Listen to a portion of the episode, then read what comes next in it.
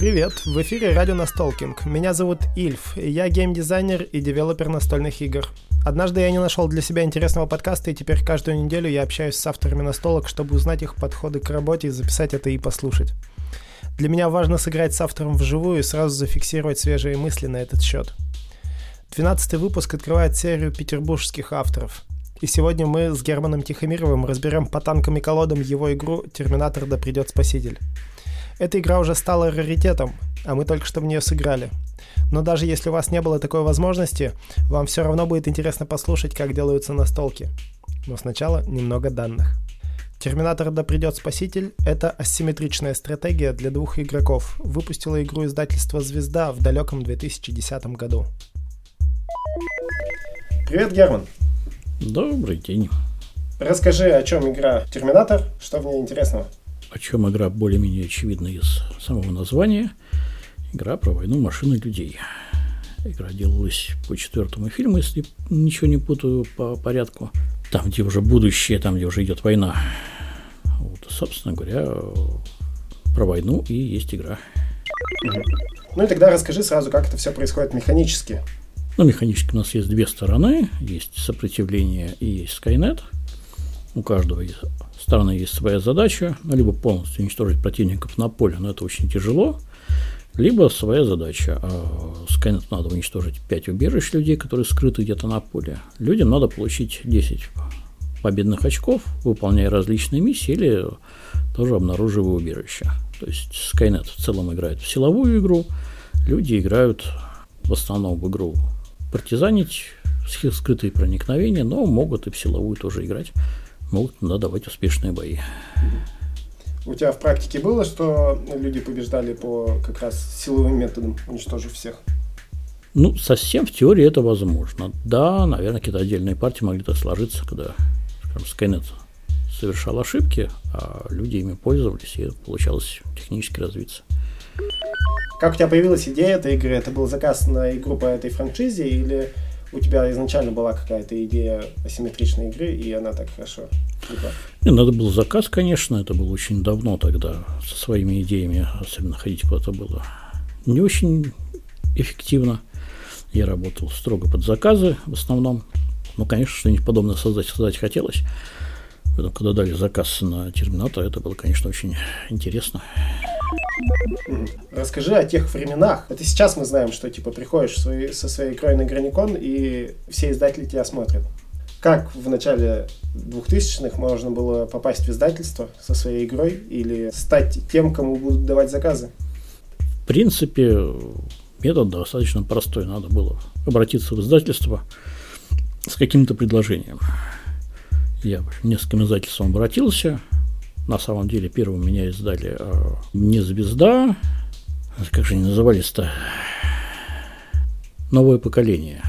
Ого. Издательство «Новое поколение», оно совсем недавно в итоге закрылось. Я там еще, там еще лет там, пять назад находил в продажу свою первую игру. А, серьезно? Да, это была игра «Биатлон». Ну, в общем-то, ходил, а, видел, да. ходилка с, с веселкой, скорее всего, возможно, видел другую игру, потому что много кто выпускал «Биатлоны». Да. Это именно нового поколения. Это первая игра, которую я, соответственно, нормально, полноценно продал, именно издательство. До этого я имел небольшой опыт, ну и, в принципе, плюс-минус параллельно а, я делал игры на заказ для лютеранской семинарии, но они бесплатно распространялись, на сайте вывешивались, такие незамысловатые, хотя в некоторых тоже богатая история в итоге получилась. Вот, и я даже написал звезду, звезды мне ответили, что да, в принципе, им это интересно, я как раз попал. Единственное, что да, надо было очень точно попасть в момент, потому что mm-hmm. они как раз в этот момент думали о расширении линеек игр, потому что по, по умолчанию в издательствах обычно, даки, которые в то время начинали работать, был человек, который занимался изнутри издательства, все придумывал. А как раз в этот момент звезда, как я понимаю, планировала расшириться немного, и я им оказался вот нужное вот, время в нужном месте. Да, в нужное время в нужном месте написал, мне дали тестовое задание, я его выполнил. И дальше, соответственно, да, довольно много лет я работал на звезду. Мне давали темы, давали основной как ТЗ на разработку. Я так понимаю, что большая часть это были детские игры. Ну да, это и время было, когда на нашем рынке что-то не детское выпускалось очень редко, только маститые хиты мировые. По крайней мере, только они удерживались нормально на рынке. Вот, конечно, «Звезда» в основном работала на рынке детских игр, ну, потому что и время такое было, и специфика издательства к, к этому подталкивала. Плюс они работали еще много с франшизами. Франшизы это в основном мультфильмы тогда были. Там очень много всяких там вот, Рататуй, там Губка Боб, очень, очень много такого, такого было. Но вот внезапно оказался Терминатор. В то время наши игры выходили на Западе? Ну, то есть вот Терминатор выходил на Западе или он такой для Нет, нашего это был? было, насколько я понимаю, там лицензия была только внутренняя. Ага. Я не сильно в курсе, как это делается, но он именно на английском языке официально вроде бы не выходил. Ну, собственно, давай вернемся к, обратно к игре. Расскажи про карточную механику в этой игре, потому что она явно отличается от и современных колодостроев и вообще от много чего. Как ты это придумал, или, может быть, где-то подсмотрел, или что ты модернизировал? Ну, в целом, в тот момент я уже был знаком с определенным количеством игр. То, что механика а, не встречается, не совсем так. Угу. Это она, может быть, мало известна тем, кто играет как бы, в основную массу игр, но две опорные игры, от которых я отталкивался к того созданию Терминатора, это были «Война кольца», как похожая угу. по структуре асимметричная стратегия на двоих игроков. Она тогда уже была, да? Да, она тогда угу. уже была, я в нее уже играл. И, соответственно, система Common Colors, ну, более известная угу. игра воспоминания о 44-м. Ну, система там более, более широкая, хотя, по-моему, тогда я знал только воспоминания о 44-м из нее. Угу. И Battlelore, наверное, я тоже видела. Обе игры, в принципе, мне нравились, а причем особенно Command Colors в тот момент. Ну, сейчас мне нравится очень. И я поставил задачу сделать военную игру, асимметричную. В общем, отталкивался основными идеями оттуда. Mm-hmm. Это специфичные цели, но, соответственно, карточный движок, он частично опирается на карточный движок Command Colors, где mm-hmm. есть ограниченная рука, которая ограничивает возможности игрока в течение его хода. Mm-hmm. Я ее немножко модернизировал, естественно, это не один в один система оттуда, со своими нюансами. Расскажи, с чего все началось, если ты сейчас еще помнишь, как происходил процесс? Это, конечно, сейчас вспомнить уже тяжело. Угу потому что как он происходил, ну, в принципе, они, процесс происходит приблизительно одинаково. В таких случаях садишься, думаешь, думаешь, думаешь, в какой-то момент в голове возникают какие-то решения.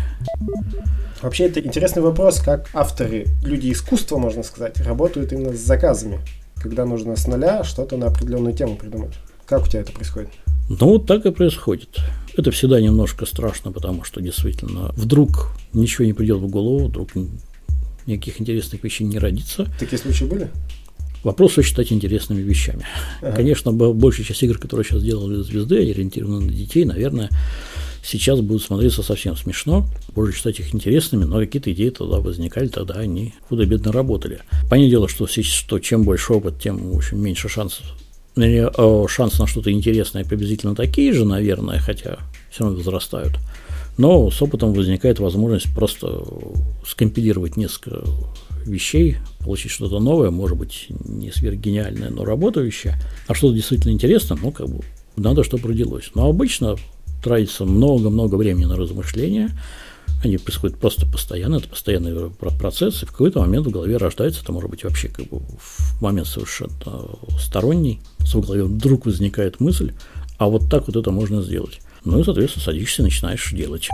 Ну, опять же, в Терминаторе идея асимметричности сторон, она сразу возникла или это изначально была просто войнушка, кто кого перебьет? Ну, очевидно, она была изначально, потому что это заложено сеттингом. Угу.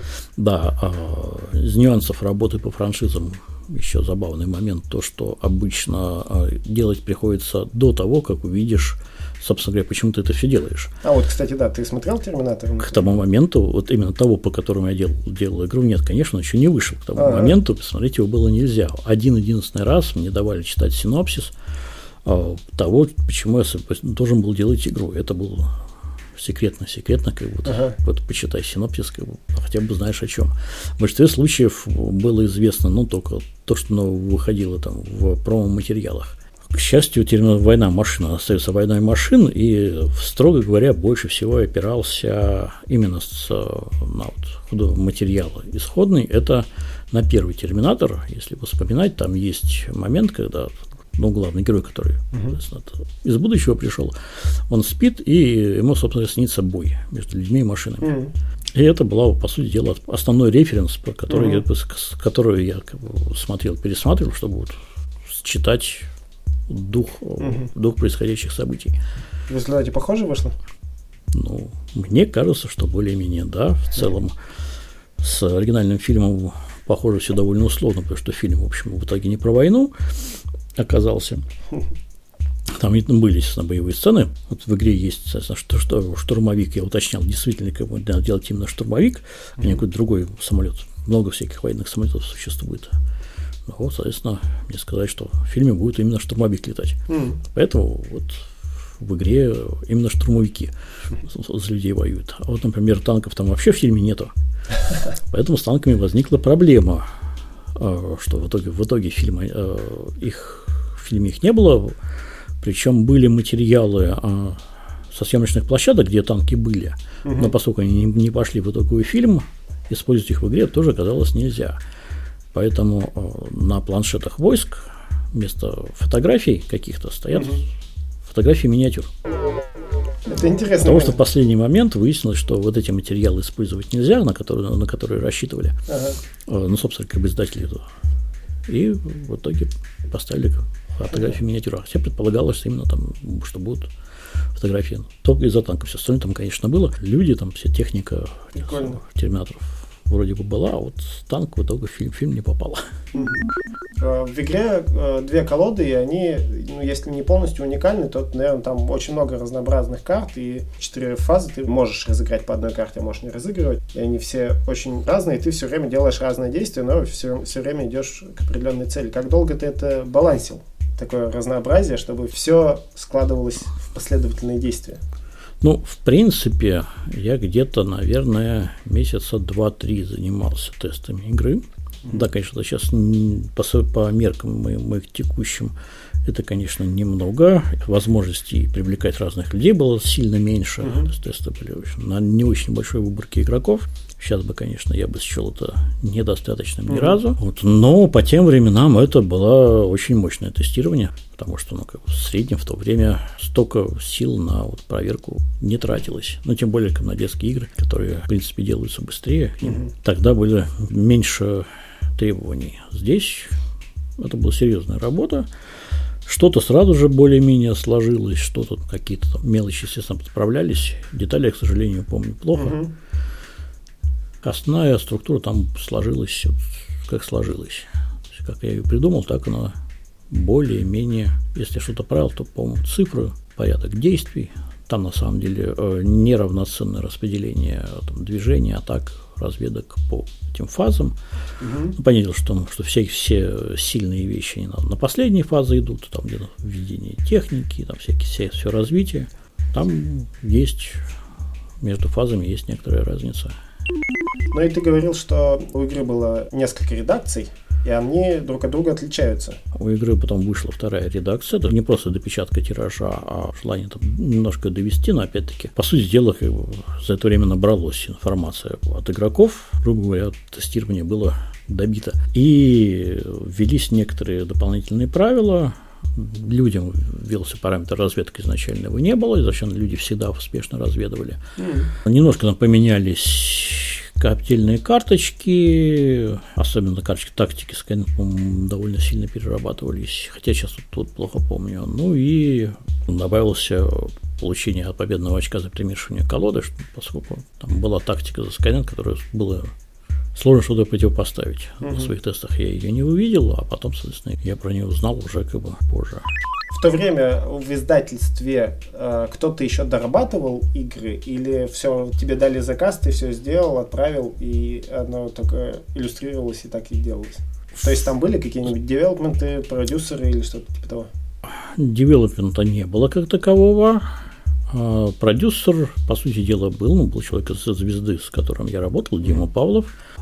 Вот я сейчас с ним в общем, в хороших отношениях. Который сейчас в Эврикусе работает. Да, который угу. сейчас в Эврикусе работает. Вот. Он, в общем-то, занимался, ну, как бы именно продюсированием. То есть он формулировал мне ТЗ, в основном, по сути дела, я, в общем-то, с ним в основном работал.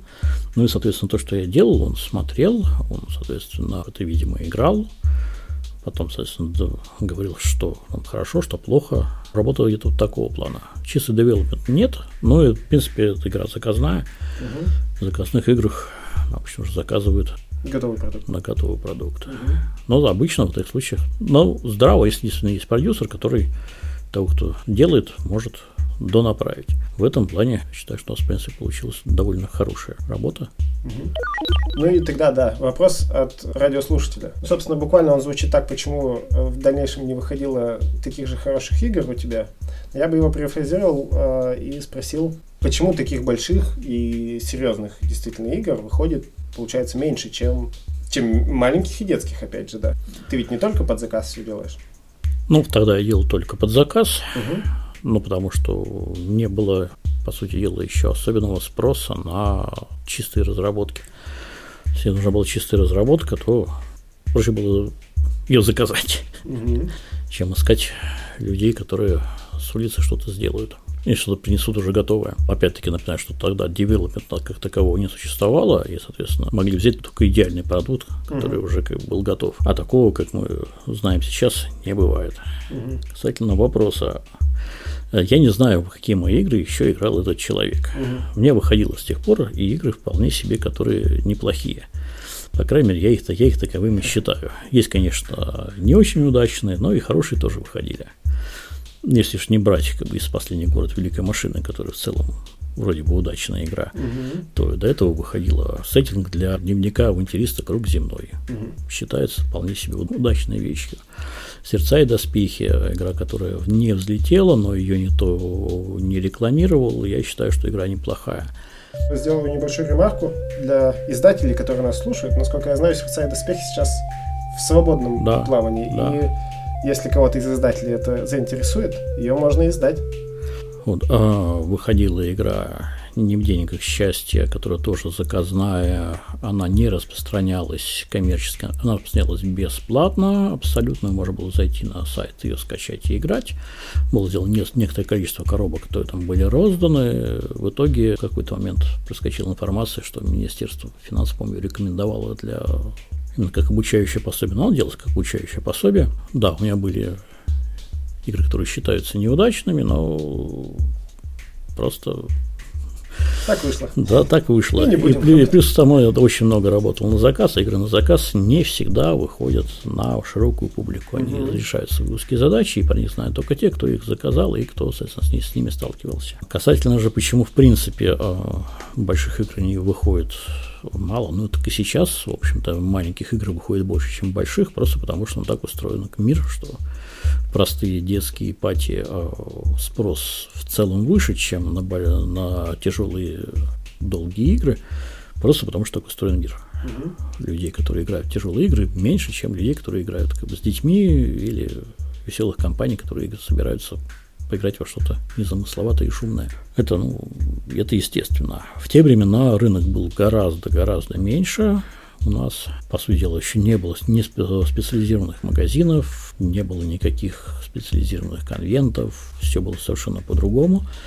И, естественно, что, в принципе, настольные игры рассматривались в основном как э, продукция для детей. Mm-hmm. Да, она, конечно, пыталась оттуда выходить изначально, и, там и колонизаторы, и Каркасону выходили давно у нас, и не пытались формировать рынок, но это было только, значит, только начало пути, ну и опять-таки, если сдавалось что-то что серьезное, то обычно это были мировые хиты. Угу. Такие, которые было не очень страшно издавать. Угу. Ну, напомню, что в те времена вышла цивилизация, угу. уже прошло там несколько поколений цивилизации. Та, та цивилизация, сейчас помню только совсем олдскульные игроки, но это была большая, тяжелая игра, нам Я видел, на, на 8 часов больше. Выходили «Сумерки Империи», Опять вторая редакция. Вторая редакция, нынче уже четвертая. Угу. Вот, одновременно с ними выходил Каркасона, колонизаторы, и в то время игроки, в общем, их с друг другом серьезно путали, потому что те же самые «Сумерки империи» внешне на колонизаторы, угу. знаете ли, похожи. Там и там большие, большие гиксы. И на них что-то расставляется. То, что одна игра играется там, за час, другая за 8 часов, сходу, в общем, было непонятно. Другие времена. Но, опять-таки, естественно, тогда большие игры все-таки скорее, может быть, они как-то окупались, но большого продолжения не получали, что, опять-таки, до следующего издания «Сумерек империи» на русском языке можно посмотреть, сколько прошло лет. Угу. Между первой, первой локализацией... Второй редакции и второй локализацией сразу четвертой редакции. Да. Вот, а колонизаторы в это все выпускались все это время. Угу. Потому что гораздо выше был спрос так, на такие вещи на рынке. Угу. Просто они окупались, а большие игры еще нет. Тут скорее именно традиционный вопрос, почему в России никто не делает хороший Америтрэш, а ты как совесть российского америгеймдизайна? А у меня есть на это смешной ответ на самом деле, потому что, в принципе, чтобы заинтересоваться э, разработкой настольных игр, надо обладать определенным складом мышления – и я в этом плане скорее исключение, потому что я действительно не очень люблю евро, я вообще не люблю евро, я люблю какие-то другие вещи, то, что иногда принято называть америтрэшем. Но, в принципе, те, кто играют в америтрэш, они обычно в него играют, и в целом им либо не приходит в голову заниматься своей разработкой, они не играют в игры, они разрабатывают их, либо у них получается недостаточно хорошо. То есть, опять-таки, скорее им больше нравится играть, чем зарабатывать даже не что-то пытаются сделать, то у них не хватает на это терпения и силы. Потому что, чтобы сделать игру, на самом деле надо потратить очень много терпения и сил. А люди, у которых склад мышления такой, что не готовы заниматься разработкой, тратить эти мышления и силы, они, в общем-то, они готовы тратить много терпения и сил на то, чтобы заниматься нудными вещами. Это люди, которые играют в евро. Угу. Поэтому у нас большая часть разработчиков любит евро. Просто потому, что э, само по себе это мышление, которое нужно для того, чтобы играть в евроигры, оно же, в принципе, хорошо для того, чтобы заниматься, в принципе, каким-то не было технической работой. Угу. А создание настольной игры – не только творческая часть, но еще большая техническая часть угу. которой тоже надо уметь справляться. Вот поэтому у нас в большей части разработчики любят евро, и, естественно, евро представлена гораздо-гораздо шире. Ситуация, кажется, начинает меняться потихоньку. Ну, еще, наверное, евро зачастую можно, наверное, довольствоваться механикой, хорошо сделанной, а в Амере еще нужен ну, то есть это, как правило, работа нескольких человек еще нужна. Очень хорошо вместе сплетенных. И поэтому нужна командная работа, и зачастую это делается в студиями внутри издательств, mm. а не отдельными Ну, людьми. про это мне сказать детально, как происходит внутри издательств студиями, я не знаю. Угу. В принципе, любая игра на самом деле по-хорошему, по, по нынешним стандартам требует работы многих людей, угу. но потому что если посмотреть на современную работу геймдизайнеров, то сейчас development считается просто нормой. Даже, в принципе, хорошую игру считается нормальным отдать как бы кому-нибудь еще, чтобы он еще посмотрел и почистил, довел до идеала. Потому что как бы не был хорош один человек, второй человек всегда сможет найти там какие-то ошибки, какие-то нюансы, которые один человек просто не видит в силу того, что он просто один и смотрит на игру с одной стороны. Поэтому, в принципе, командная работа – это нормально для работы над любой игрой, будь то евро, там, или даже, в общем, семейная или пати игра, тоже угу. по-хорошему, конечно, требует работы нескольких человек, просто чтобы получить действительно хороший качественный продукт. Потом здесь я не уверен, что такая большая разница, просто, соответственно, вопрос, чего хочет автор, какой тип удовольствия он ставят в основу игры. Ну и да, в этом плане есть игры, которые основное удовольствие идет через механику, через решение чисто технических, математических задач. Тогда, конечно, весь антураж, он просто должен не мешать решать эти задачи. А есть игры, основного которых находится именно в сюжете игры, в погружении в историю, которую игра рассказывает. Ну и там, соответственно, совершенно другие вещи выходят на первый план. Не то, что мне нужны механики работающие, они, конечно, нужны по-прежнему. Но одних механиками в данном случае выехать не получится. Просто потому, что игрок хочет не только механик, игрок хочет хорошего сюжета, а механики не должны помешать ему этот сюжет разобрать. Да, конечно, плохие механики помешают ему, игра выйдет плохая. Поэтому надо уметь и туда, и сюда. Надо и механики хорошие сделать, но при этом еще и сюжет выдать интересный. Тогда еще посоветую что-нибудь нашим слушателям поиграть, такое интересное, чтобы проникнуться хорошим геймдизайном. Или наоборот, плохим, чтобы знать, на чем учиться. Как я говорил, что советовать просто одну игру – это провоцирует людей на ошибку того, что вот они по эту игру поиграют и теперь будут знать про геймдизайн все, нет. Ага. Не надейтесь, а такой одной игры не существует. Надо играть в очень-очень много и желательно разных игр. Так что первый совет геймдизайнеру, а попробуйте поиграть не в те игры, в которые вы играете обычно. Потом... О, я тут хочу сказать, что так как я с Германом знаком 5 лет, это именно тот совет, который мне очень сильно пригодился э, в начале моего творческого пути. Играть в плохие игры и не просто говорить, что как плохо мне не понравилось, но и анализировать их. Ну, это тоже, но играть плохие игры, это в основном на тестах можно. Так, просто искать плохую игру и, и заставить нее кого-то с собой в нее играть, так себе развлечение. Для этого есть тестовые ячейки, куда люди приносят игры, а ты их э, смотришь и думаешь, как бы, почему они плохие. Это действительно очень хороший тренинг но я имел в виду, что у нас mm-hmm. у всех есть свои игровые предпочтения. Ну, я это имел в виду, что ты все равно играешь много с чего. Да, но не обязательно плохие, они могут быть просто игры, э, которые так бы ты поиграть mm-hmm. ради чистого удовольствия бы и не стал, а вот ради того, чтобы познакомиться с новыми механиками, в принципе, понять, как может быть устроена игра, играть полезно. Поэтому, скажем, евро я иногда играю, чаще всего считаю, окей, как бы я сел поработать, потому mm-hmm. что от евро удовольствие получить мне тяжело, но зато это полезный опыт, потому что надо смотреть на мир как можно шире, чтобы делать даже положим, евро я делать мне не очень хорошо получается, а сам, по сути дела, их и не делаю, э, но понимание механик все равно полезно. Вот. А если какую-то просто взять игру, просто рекомендовал познакомиться не как единственную, а как просто интересную, ну, например, могу порекомендовать братья по оружию mm-hmm. из тех игр, которые а, когда я начитал ее описание, было ощущение, что это какая-то карточная абстрактная игра. Просто разыгрываем карточки и смотрим, собрали мы комбинацию или не собрали мы комбинацию. Звучало безумно абстрактно и очень непонятно, угу. пока я не сыграл. Когда я сыграл, я проникся. Да, проникся, но игра как бы посвящена Первой мировой войне, по сюжету просто несколько друзей попадают в окопы Первой мировой, игра французская, это про французов. Нам задача выжить.